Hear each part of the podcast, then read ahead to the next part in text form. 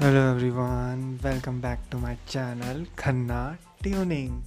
So today I'm going to give you update for tomorrow for Nifty as I'm really bullish on Nifty. Currently Nifty is around 15100. So every dip is an buy opportunity in Nifty. So you can buy Nifty at every dips.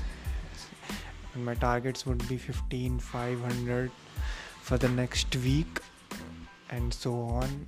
If nifty is able to cross 15200 and sustain over there then nifty can go to 15500 so that are my targets. And buy on 15000 14900 whichever you get